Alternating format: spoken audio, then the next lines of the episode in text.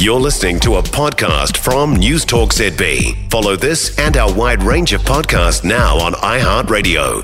Now, Sir Ian Taylor says he's happy to pay a capital gains tax, and he says heaps of business people that he knows be more than happy to pay tax on realised gains as well. And he's with us now. So, Ian, hello. Hi, how are you? I'm very well, thank you. Um, why would you support a capital gains tax?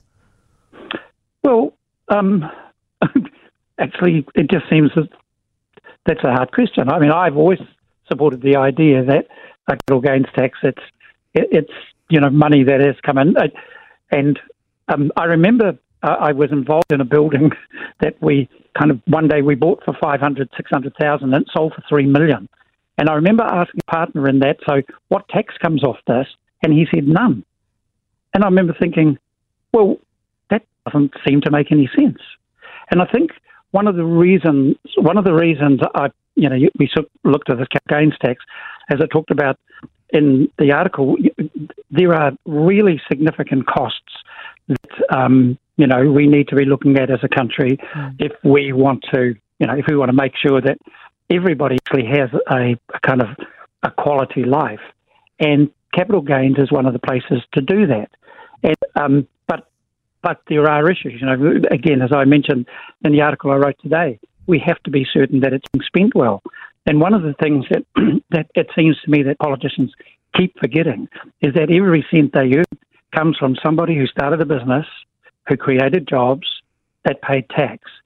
And you know, if I use ours as an example, I've been in business for 32 years, um, and through that time, I mean, it took ages to make a profit. But through that time, we had between 40 and 50 people for 32 years who've paid tax because of the business we created. And, you know, that's, that, that's, that's how businesses operate. We took risks. We took, you know, there were times where things looked really tough, but we got through those. But equally, if I came out the end of this and somebody kind of ended up buying this, which isn't the intention, but if they did, I would fully expect that there would be a margin on top of everything else that I would expect to pay tax on. I mean, okay, call so me naive, call me naive, but I just think that's the social contract we have. Yeah. I came up a time.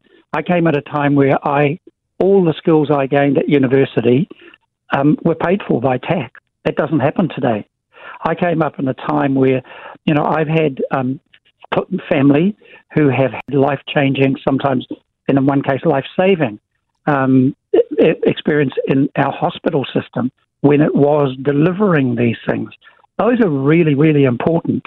And I think that there is a social contract that we have that taxes how these things get paid for. Okay, well, what about so Ruth Richardson's argument is that you don't tax the one thing that you need in the country more than anything else, right? And her argument is we have always historically been short on capital. We are short on capital again.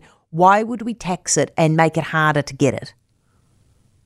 Well, you see, I'm, I'm not very good at those sort of arguments. I'm a bit na- maybe naive when it comes to um, to all, that thing about all the stuff about financing and stuff. But I mean, we've never found that difficult. Um, and you know, I, I'm not sure what the argument is. It depends what that capital gets used for as well. Mm. So um, you know, what... if it gets used to buy a whole lot of and a whole lot of houses and do all that, you know, it, it would be it would be different if that capital was being used to generate new jobs, creating new uh, new um, new areas of tax. Yeah. And I think that's what we've been looking at. I mean, the government. You know, we do have to look at the way government spending, and you know, recently, it's it just seems to be unaccountable spending. There, there's there's no there, there, seems to be no logic or no no one held to account for the way it's mm. being spent. But but I think our role is there are enormous opportunities to be making investment in the opportunities that sit around global warming, sustainability. Um, there's, there's, you know, that's a whole new income generating opportunity for the entire country. Mm. And we should be looking at how do we use tax wisely to help businesses generate the opportunities that exist globally in here. So we're getting people to higher paying jobs, we're getting higher paying products, and the tax starts to rise from there.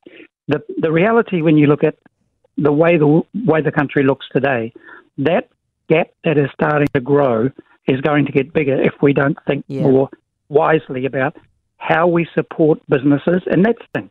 How do we make sure businesses are given the environment in which to create the jobs that create value and create tax? Ian, thank you for talking us through it. I really appreciate your perspective. That's Sir Ian Taylor, founder and managing director of Animation Research.